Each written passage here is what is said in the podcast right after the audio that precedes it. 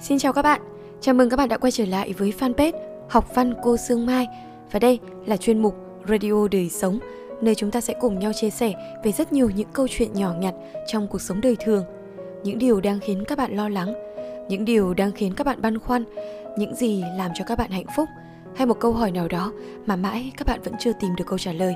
Chúng ta sẽ cùng nhau trò chuyện để giải đáp trong những chuyên mục này nhé. Các bạn cũng hoàn toàn có thể nhắn tin về fanpage để gửi bài viết hoặc gửi chủ đề để ta sẽ cùng mở rộng không gian và cùng kết nối trò chuyện với nhau thêm nha. Rất mong là các bạn sẽ ủng hộ cô trong chuyên mục này à, bằng cách là thả tim hoặc là để lại các bình luận để ta cùng chia sẻ với nhau các bạn nhé. Hôm trước thì cô có nhận được email của một bạn học sinh mà năm nay đang lên lớp 12. Bạn chia sẻ về những áp lực của năm học này. Đó là sự kỳ vọng lớn của bố mẹ đó là những tiết học dài và căng thẳng từ thầy cô. Đó là những ngại ngùng khi cảm thấy thua kém bạn bè. Đó là lo âu khi không biết sẽ lựa chọn ngôi trường nào phù hợp với mong muốn và lực học của mình. Rất nhiều những chăn trở và băn khoăn trong một lá thư dài. Và điều lớn nhất mà cô cảm nhận được cũng là vấn đề mà theo cô, bạn ấy cần khắc phục trước tiên, rồi từ từ ta gỡ rối những khúc mắc còn lại.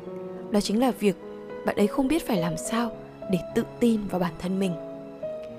Các bạn biết không, Thời điểm năm lớp 12 có lẽ là một trong những dấu mốc đầy áp lực đầu tiên trên đường đời, bởi các bạn sẽ cần nỗ lực hơn rất nhiều các năm trước, bởi các bạn nhận thức được rằng sự cố gắng và lựa chọn của mình ở thời điểm này sẽ ảnh hưởng rất nhiều tới việc mình của sau này sẽ trở thành một người như thế nào, liệu ngày mai của mình sẽ sáng tươi rực rỡ hay phủ trong mây mù xám xịt. Tất cả những nỗi lo lắng và áp lực mà bạn ấy chia sẻ trong thư, cô tin rằng cũng là những bối rối chung của hầu hết các bạn lớp 12 khác lúc này. Đó là điều đầu tiên mà cô muốn nói, rằng em không phải là người duy nhất đang dối đến thế đâu. Bạn nào cũng như vậy mà, dù không phải lúc nào các bạn cũng có thể bộc lộ được nỗi lo lắng của mình.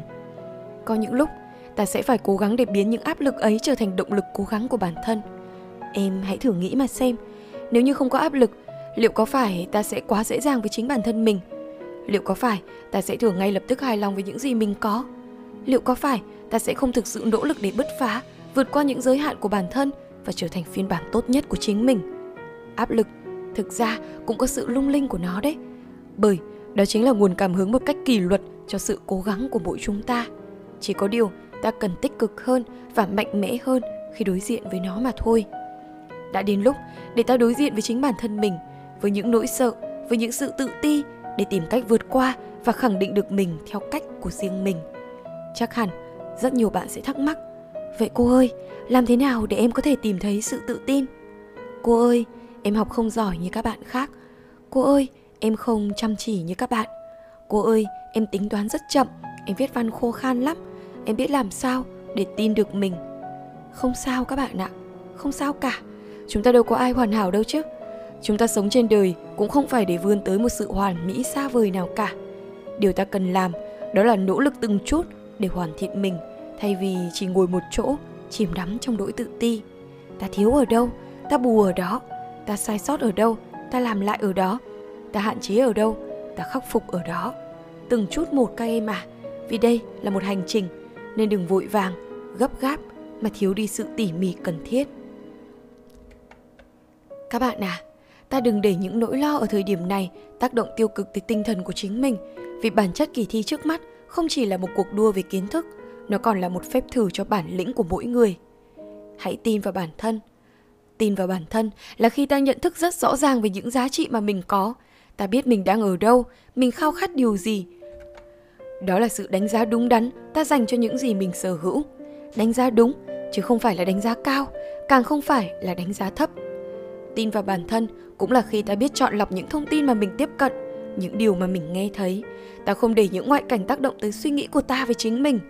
Trên hành trình dài và rộng phía trước, sẽ không ít lần có người nói với bạn rằng, bạn đang mơ một giấc mơ quá tầm với, bạn đang ảo tưởng về bản thân mình, bạn đừng làm điều nực cười đó nữa.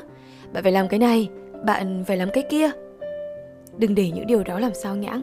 Nếu bạn có một niềm tin đủ lớn vào giấc mơ mà mình lựa chọn nếu bạn thực sự khao khát điều gì hãy bảo vệ nó hãy giữ gìn nó hãy coi nó như một thứ tài sản tinh thần vô giá mà không ai có quyền cướp đi khỏi bạn hãy tin vào bản thân bởi đó là chìa khóa để ta đủ bản lĩnh đứng vững giữa guồng quay hối hả và xô bồ của cuộc đời Còn nếu như bạn đang trên con đường tìm kiếm một ước mơ, một hành trình dành riêng cho mình, cũng hãy giữ niềm tin rằng bản thân sẽ tìm thấy nơi mà mình thực sự thuộc về bởi mọi thành tựu để bắt đầu từ niềm tin.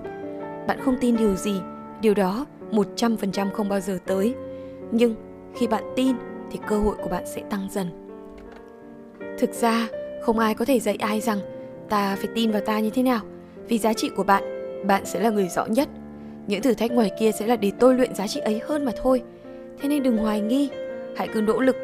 Nếu như mà bạn đang sợ, không sao, giống như cô đã nói đấy, chỉ cần các bạn đừng vì nỗi sợ ấy mà lùi bước. Có một cách mà cô hay áp dụng khi cô sợ, đó chính là vừa sợ vừa làm. Cô tin rằng đó là cách để nỗi sợ trong ta dần dần tan biến. Và các bạn biết không, đến một thời điểm nào đó khi các bạn nhìn lại, các bạn phát hiện ra rằng à, hóa ra mọi thứ không khó khăn như mình đã từng tưởng tượng. Giống như Brad Henry đã từng nói, tin vào bản thân và phần còn lại sẽ rơi vào đúng vị trí. Có niềm tin vào khả năng của bạn, làm việc chăm chỉ và không có gì bạn không thể thực hiện được. Sau này, khi các bạn đối diện với nhiều khó khăn, nhiều áp lực và nhiều thử thách hơn nữa, rất có thể lúc đó các bạn sẽ nghĩ lại về năm 17 18 tuổi này và chợt bật cười mà nghĩ rằng hóa ra những khó khăn của thời điểm đó vẫn còn là vô cùng bé nhỏ. Thế nên, lúc này các bạn biết không, vẫn sẽ là một thời gian để các bạn vừa cống hiến nhưng đồng thời cũng là một khoảng thời gian để các bạn tận hưởng nữa đấy. Bởi vì giống như cô cũng đã từng chia sẻ, nếu như mà được quyền quay lại thì cô và rất nhiều những người lớn đã từng đi qua độ tuổi của các bạn khác đều mong muốn có thể trở về lứa tuổi của các bạn đều mong muốn có thể trở về những hồn nhiên những vô tư những ngây thơ những trong sáng của thời điểm đó. Đều mong muốn có thể được quay về với lúc ôn thi với lúc mà ta có thể thức suốt đêm để tập trung cho nguyện vọng của mình để quay trở về với lúc mà ta 100% cho ước mơ mà mình đang khao khát. Các bạn đang có một thứ tài sản vô giá, đó chính là tuổi trẻ.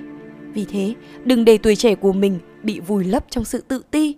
Đừng để tuổi trẻ của mình rơi qua trong một cảm giác sợ hãi.